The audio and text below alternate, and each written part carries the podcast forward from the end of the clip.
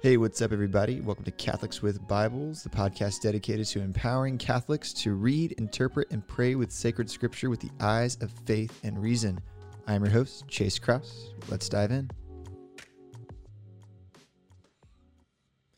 Howdy, howdy, y'all.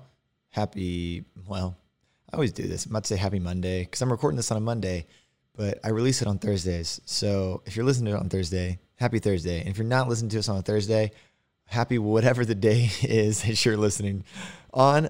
Uh, thank you so much for joining me another episode of Catholics with Bibles. Uh, we're in this another really weird time in this current post COVID world, whatever it is. Not really post COVID, it's current COVID, but it's post first wave COVID. and so we're, we're recording this in Texas and we are entering like the second wave, I guess. It's not officially the second wave, but we're starting to see another uptick in COVID cases. So please just pray for Texas and all the other states, California, Arizona, and Florida, you know, wherever else we're seeing this second wave come about. Pray for people's safety and prudence and the ability to love our neighbors and be charitable and patient with them. I don't know about you guys, but I'm, I'm kind of with when it comes to like mask wearing, I I hate wearing. First of all, I hate. I don't think anybody likes wearing masks. I don't think anybody wakes up in the morning and be like, I can't wait to put my mask on today. Um, I mean, if that's you, then well, you're weird. But uh, I, you know, I'm not a huge fan. But at the same time, I understand the logic and the reason behind it. Uh, you know, and sure, there's some people who say, you know, oh, the science isn't there. There's still it doesn't decrease the risk of infection. I'm like, well, I think it might. Um, all this fails, though, I would rather, on the off chance that you know it doesn't, I would rather at least try to reduce the spread of it by wearing a mask than you know just not wearing it. Because if it even decreases it by a little bit, then you know that's worth that's worth the effort, and especially if people around you aren't comfortable. Uh, even you know St. Paul talks about this uh, ministering to the weak in in Romans. He talks about you know how the weak, quote unquote, weak Christians, um, they they they're vegetarians basically in Rome because they can't guarantee that the meat is uh, not hasn't been sacrificed to idols or that's kosher. So that instead of just risking it, they just don't eat meat. And Paul basically calls uh, the strong Christians who are the ones that know that they can eat meat and that's fine. Uh, you know, they, he he calls on the strong Christians to minister to the weak by if they're with eating with them, just don't eat meat, dude. Like as we said, like just don't eat meat. Eat veggies for that one meal. Like better to not cause scandal and not to cause divisions. And so I kind of view this the same way, where if people, you know, prefer that I wear a mask around them, that I wear the mask around them, because at, at worst it inconveniences me, you know, minutely the the half a second it takes me to put on the mask, and then it's not terribly comfortable while I'm doing it, but at the same time, like it's not that bad. So you know, I just wear the mask. So that's my mask tangent um, for this podcast. Wasn't really planning on going on it, but it happened. So there's that. Anyway, pray for everybody in the second wave of the COVID um, that's that looking like it's coming up. Hopefully, we don't have to shut down completely again like we did the first time around. So let's just stay rooted and grounded in Christ and grounded in our community, whether it's a micro community of our family or the macro you're blessed to be able to interact with um, a small group community or a parish community at this point. So let's get into our Greek word of the day. Greek word of the day, and I'm going to butcher this pronunciation because there's some like gutturals in Greek. A guttural means like you use like the back of your your your voice, and I'm always really bad at this. When I was taking Greek, my professor used to make fun of me because I just can't do it. So I'm going to pronounce it the way I'm going to pronounce it. You probably don't know the difference, but if you happen to know Greek and know this word, then you'll know, wow, Chase just butchered that word. Whatever, get out of my face. I'm going to say it anyway. Um, so the Greek word of the day is kakesuus, kake, kakeseus, kakeseus. Anyway, it means um, boasting, uh, to boast. Uh, and so St. Paul talks about boasting a few times. And the, the reason I think this is kind of a cool word, one, it appears in our passage today but also in English to boast it you know automatically has this negative connotation to it. We don't like people who are boastful. We don't like people to boast. But Paul in this passage says he's he's boasting and it's a good way. It's because in the Greek that word, which I'm not going to say again, you can rewind it if you want to hear me butcher that word again. But um, it, it, it can mean it can mean the negative connotation. Like it, it can mean that, uh, but it can also be rendered like as a confident joy.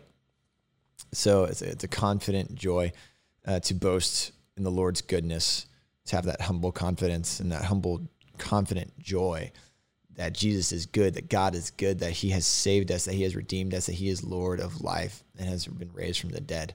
To boast in the crucifixion of the Lord because it was in the cross that our salvation was won for us. Uh, so that was the Greek word of the day. I'm not going to say it again because it was just really hard to say, y'all. Um, you're, you're, you're witnessing my humanity right now because I'm not fluent in Koine Greek. And fun fact also, I took like six years of Spanish and I know a decent amount of Spanish, but my accent is total garbage. Total garbage. Anybody who's ever heard me try to speak Spanish knows it is trash. So I'm going to stick to English and just be able to read Greek and Spanish, I guess. Um, so we're, we're diving in. We're going to finish chapter two of First Thessalonians today. So the first half of chapter two, um, we have a few different things going on. We have Paul you know, talking about he wasn't trying to teach uh, to, in order to, you know, gain something, gain pleasure or money. He wasn't trying to gain flattery from others. Uh, he was, you know, preaching for the sake of God's kingdom, right? For the sake of building up the kingdom, like a father with his children. Um, and so, calling, he's reminding them that, he, that God has called the Thessalonians uh, into his own kingdom and glory at the end of uh, verse 12. So we're going to jump in on verse 13 and we're going to finish the chapter today. So let's dive in. And we also thank God constantly for this that when you received the word of God, which you heard from us, you accepted it not as the word of men, but as what it really is the word of God, which is at work in you believers. For you, brothers, became imitators of the churches of God in Christ Jesus that are in Judea. For you suffer the same things from your own countrymen as they did from the Judeans who killed both the Lord Jesus and the prophets, and drove us out and dis, uh, and drove us out, and displeased God and opposed all mankind. By hindering us from speaking to the Gentiles, they they might be saved, that they might be saved. So as always, to fill up the measure of their sins, but wrath has come upon them at last. All right, so pardon my couple, just mess up some words. Uh, so there's a few things before we start diving in here. If you're using an NAB Bible, NRSV Bible, RSV Bible, the translation is going to be a little bit different here. A couple reasons. One, I'm using ESV, uh, which is my Greek English New Testament, and their translation is a bit more literal. Um, but also, I also adjusted a few things based off Nathan Eubank's commentary, which I'll explain in a little bit here. Some of the some of the translations uh, his, that he uses actually is different than NAB RSV as well kind of looking closer at the Greek uh, grammar there. So we'll get into that as we go. Just know that if my translation was pretty different at certain points, it's okay. Uh, we'll, we'll, explain why, hopefully. And if you're using a, a, Vulgate Bible, then it's probably like super different. It's probably been super different this whole time. Uh, quick side note about Vulgate Bibles. Um, so obviously, Vulgate Bible came from the Latin Bible, uh, Latin to English. But when you jump languages, it words are just going to get messed up a little bit. Not all the time. The general idea is there, but they're going to get messed up. So, because the Vulgate, right? Saint uh, Jerome took uh, the Greek text, translated into Latin, and then from there, Latin went to English, and so that's you know, it, there's a there's a middleman there, right? So going from Greek to Latin, uh, the, the the text, the translations, probably pretty good. Saint Jerome spoke you know Greek fluently, and he spoke Latin fluently, obviously.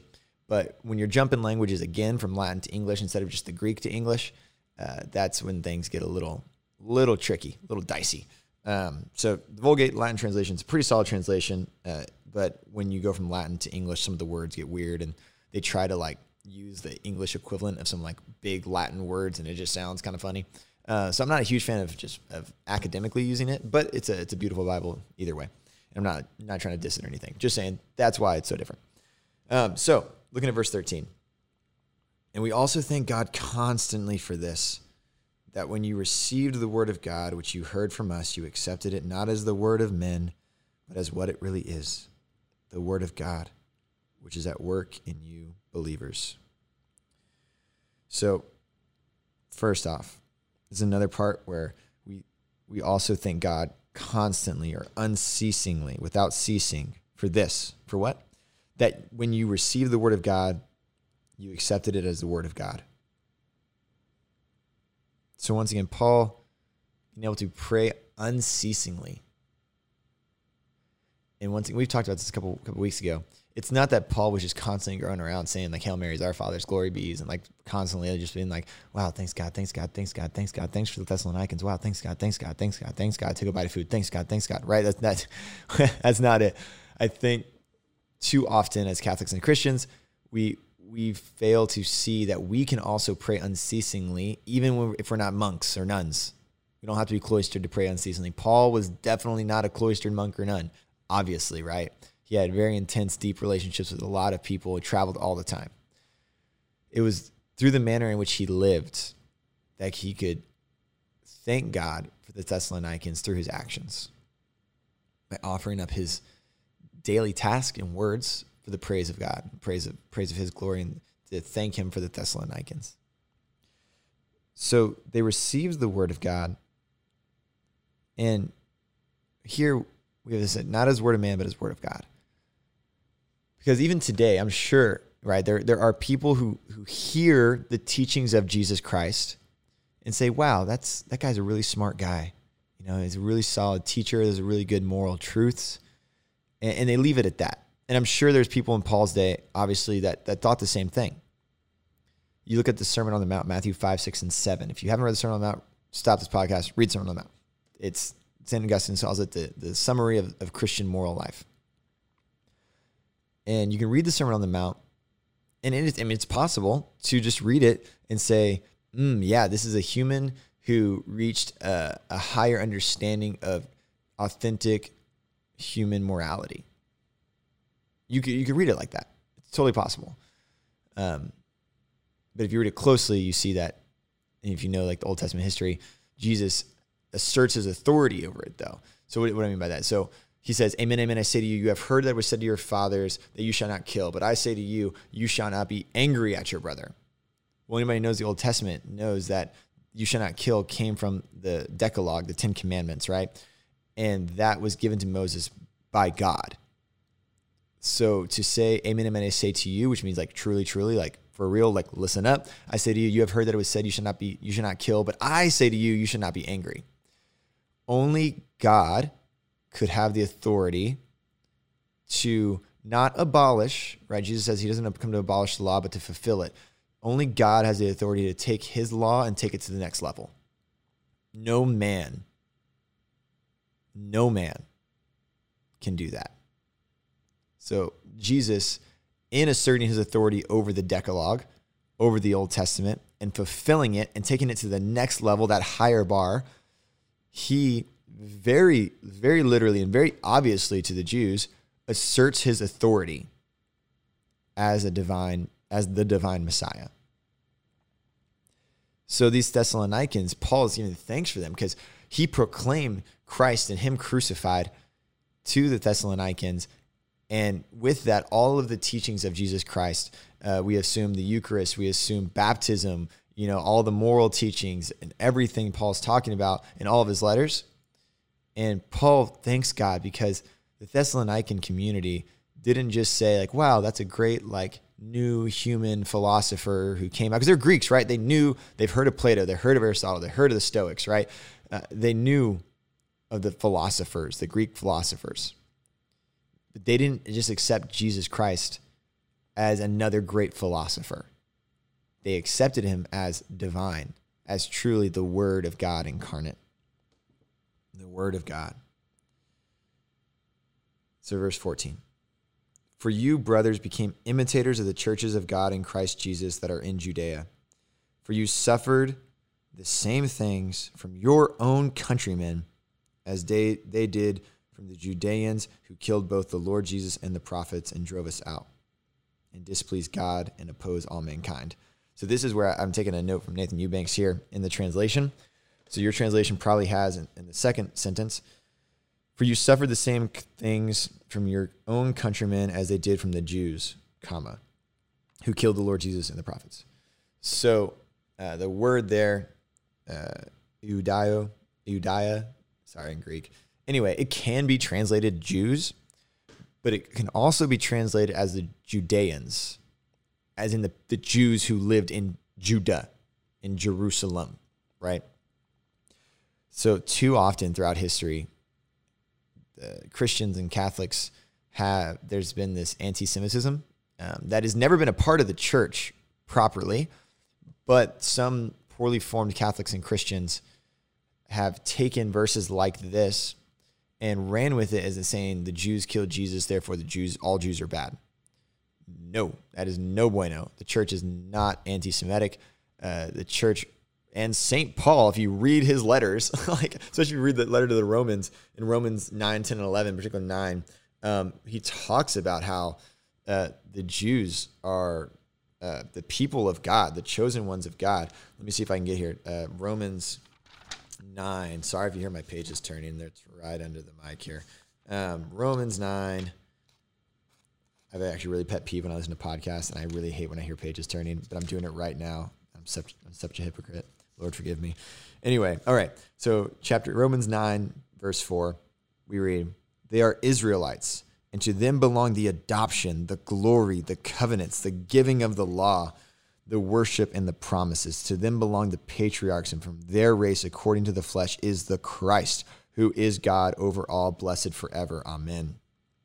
So, Paul clearly holds the Israelites and remember, so uh, all Jew, all Jews were Israelites, and all Israelites were Jews. There's 12 tribes. The Jews were from the tribe of Judah.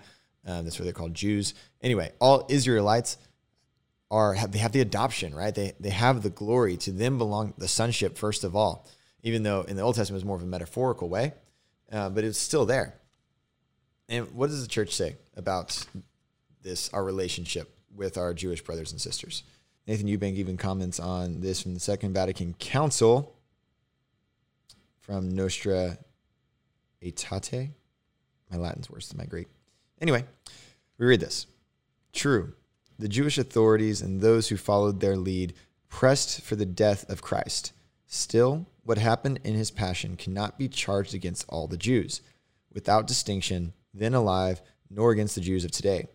Furthermore, in her rejection of every persecution against any man, the church mindful of the patrimony she shares with the Jews, and moved not by political reasons, but by the gospel's spiritual love, decries hatred, persecutions, displays of anti Semitism directed against Jews at any time and by anyone.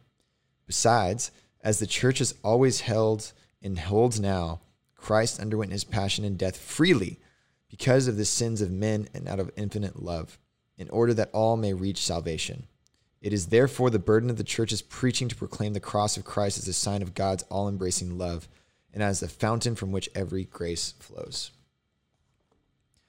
So, this verse, Nathan Eubank argues, should be translated as Judeans without the comma, because it, it, I mean, it's true. It was the it was the Jews in Jerusalem proper, in Judah, and not even all of them in Jerusalem, right? Not all of them were complicit, but there was a, a good chunk of the Jews in Jerusalem, Judeans in Jerusalem, that killed the Lord Jesus and the prophets. And so St. Paul taking uh, a note from Jesus there in Matthew 21, Jesus says, you know, you scribes and Pharisees and you Jerusalem and in Jerusalem, uh, woe to you because you killed the prophets, right? So similar language that Jesus uses in Matthew 21 um, there.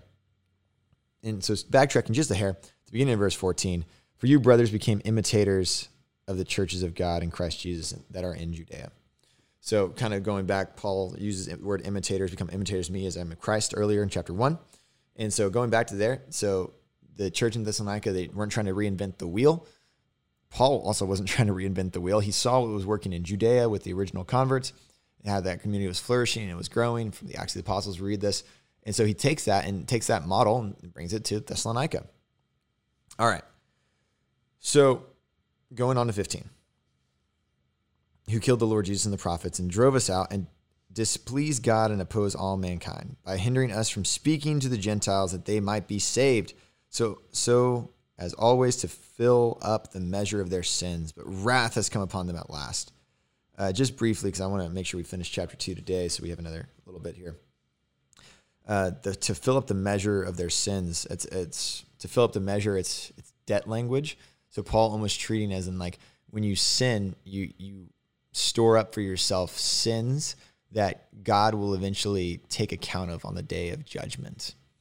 Uh, elsewhere in First Corinthians, uh, he talks about uh, wages. Wages of sin is death, um, and so we Paul has this the work language, this debt language throughout, and there's a lot of uh, discussion that can go around it. There's a lot of debate, even amongst Catholics, for for how we should interpret that. But just know here, um, this is debt language, right? To fill up the measure of their sins. But wrath has come upon them at last. So we don't really know what Paul is specifically referring to there. We don't know what wrath has come upon the Jews of Jerusalem. Uh, we know elsewhere Jesus talks about in Matthew, uh, near the end of Matthew, that you know this generation will not pass before they see the Son of Man coming in His glory and all the angels with Him, and you know, the stars shall fall and all these things. Uh, but we obviously know that Jesus didn't come before they all died. But at the same time, we know that in 70 AD, the Romans came and destroyed the second temple. And we can't forget that the temple was built to resemble the universe. So in the temple, you had a garden, you had uh, waters that flowed from it, and the ceiling you had stars, you had vines. So the temple was supposed to represent all of the cosmos and the world. So we can interpret what Jesus says as actually happening because why? Jesus died roughly, roughly uh, 33 AD in theory. It's give or take a couple years, depending on how you date it. But Jesus was 33 years old when he died. So 33 AD, give or take a few years, depending on how you date it. But in 70 AD, that's 40 years later. That's a generation. Right in ancient times, 40 years was a generation. So truly, there was Jews who heard Jesus talking, who saw the destruction of the temple, namely the stars falling from the sky and the, the world, um, and you know the temple being representative of the world being destroyed. So this being the first and the early we talked about it the very first time, the First Thessalonians is arguably the first letter Paul wrote. So this destruction of the temple didn't happen yet, and it hadn't happened yet. Uh, Paul definitely would have talked about that in his letters if he had been around for the destruction of the temple. Paul probably died, uh, or he, Paul did die before the destruction of the temple, most likely. So once again, not really, we don't really know what exactly he's referring to. Something though happened to the Jews of Judea who uh, persecuted uh, persecuted Jesus and the prophets um, during this time. We we won't know um, not until we get to heaven one day. So let's let's go on here to uh, finish the chapter. Verse seventeen.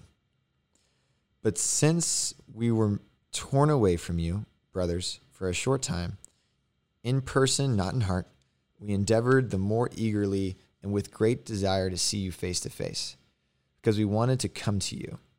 I, Paul, again and again, but Satan hindered us. For what is our hope or joy or crown of boasting before our Lord Jesus at his coming? Is it not you? For you are our glory and joy.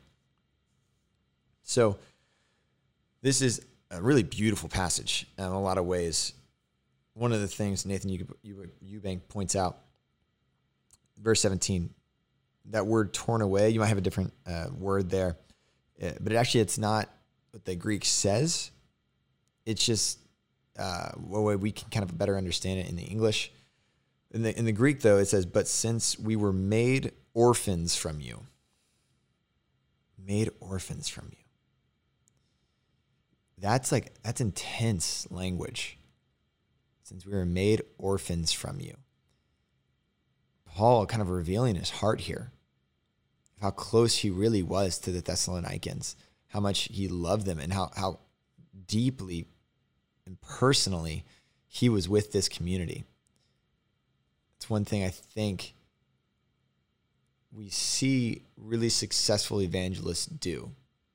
They don't just go in and go out and kind of uncaringly show the message of God. That, that's not a sign of holiness. It's the ones who enter into a situation or somebody's life and live in that present moment and really just love the people they're with. Those are the ones that really make the biggest impact. It's those people that make the biggest impact.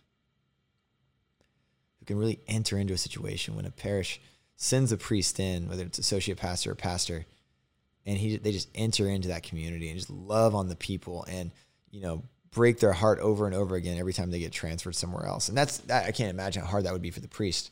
I have a lot of priest friends and every time one of them gets transferred, you know, they say it sucks. It's it hurts because you give out your heart to them. But then they, then I, you know then they tell me that I but I that's how I know they're a good priest because they know that's the cross that they chose to bear as their vocation. So, but since we were made orphans from you, brothers, for a short time, in person, not in heart, we endeavored the more eagerly and with great desire to see you face to face. Because we wanted to come to you, I, Paul, again and again, but Satan hindered us. So, Paul here, recognizing that nothing happens without God's will, he either allows it or, or wills it. But Paul realizes that we live in a fallen world and that the enemy does not want the kingdom to be built. He hates us, he hates God, and he's going to do everything he can to hinder the spreading of the kingdom. So, Paul here acknowledging that. Uh, there's this false sense amongst Christians and Catholics sometimes that for some reason that Satan and demons aren't real because after Jesus died and rose again, that you know he abolished he, victory's won and all Satan and demons are they're done. They can't work anymore It for anybody who's actually read the New Testament knows that that is dumb. That is so dumb. Read the Acts of the Apostles. Like there's exorcists still. Paul here saying Satan hindered him. Once again, we don't know exactly what that means. Somehow Timothy got to the Thessalonians to deliver this letter, but Paul couldn't. We don't know why, but Paul acknowledging that there is spiritual warfare. That while God is ultimately in control, Satan is there to do everything he can to fight God's kingdom being built. But like an old boss of mine used to say, uh, Satan's a dog on a leash, right? He'll, God will never allow him to do something um, unless it's going to ultimately bring about the greater good. So I'm not a uh, exorcist. I'm not a. I don't. Really, I've never studied demonology too much. So just quick, don't study demonology. Just don't. Like, um, study the Bible, study theology. You do not need to study demonology. Stay close to the sacraments. Go to confession often. That's your best protection. That's all I'm going to say about that please do not study demonology or angelology. You do not need to. Okay. Um, that is also from Dr. Barber, not me. He told me that in class one day, and I'm going to stick to his word for it. Um, so, last verse, two verses here before the end of chapter two. Uh, for what is our hope or joy or crown of boasting? There's that Greek word again, the kakeseus, um, before our Lord Jesus at his coming. Is it not you? For you are our glory and joy. So, namely, if you're given the beautiful gift of uh, being an evangelist, of building up communities, you're going to be judged by your fruit. Paul talks about that elsewhere. Jesus talks about as well. You can't tell a tree if you can't tell if a tree is good or bad unless it bears fruit, and the fruit's going to be good or bad. And so we all, our vocations, no matter what it is, you're called to build up community. You're called to evangelize. You're called to bring people to heaven. And for Paul here, he's saying that, you know, you, Thessalonians, you're what I'm going to present to God. You're my joy. You're my boasting. You are our glory. If you're married, you should be approaching your spouse like that. Your, your primary vocations to your spouse. Your kids are there secondarily. You love your kids by loving your spouse. And when you die and you, you're face to face with God, I pray that you can say, you know, I did my best. I'm presenting my spouse to you as my glory because we work together to come to know you, Jesus Christ, and to come to be, you know, imitators of you. So that is chapter dose of First Thessalonians. We're going to get into chapter three next week. Thank you again for joining me on Catholics with Bibles, y'all. So, once again, thank you for joining us with these small Catholics with Bible episodes. I say that very intentionally. If you've been following this podcast for any period of time, you know that we're trying to keep these bite sized. We're trying to keep them 30 minutes or less, even though sometimes I go on tangents. And so I hope you enjoy the tangents. Anyway, thanks for joining us at Catholic Bibles, y'all. I'll see y'all next time. God bless.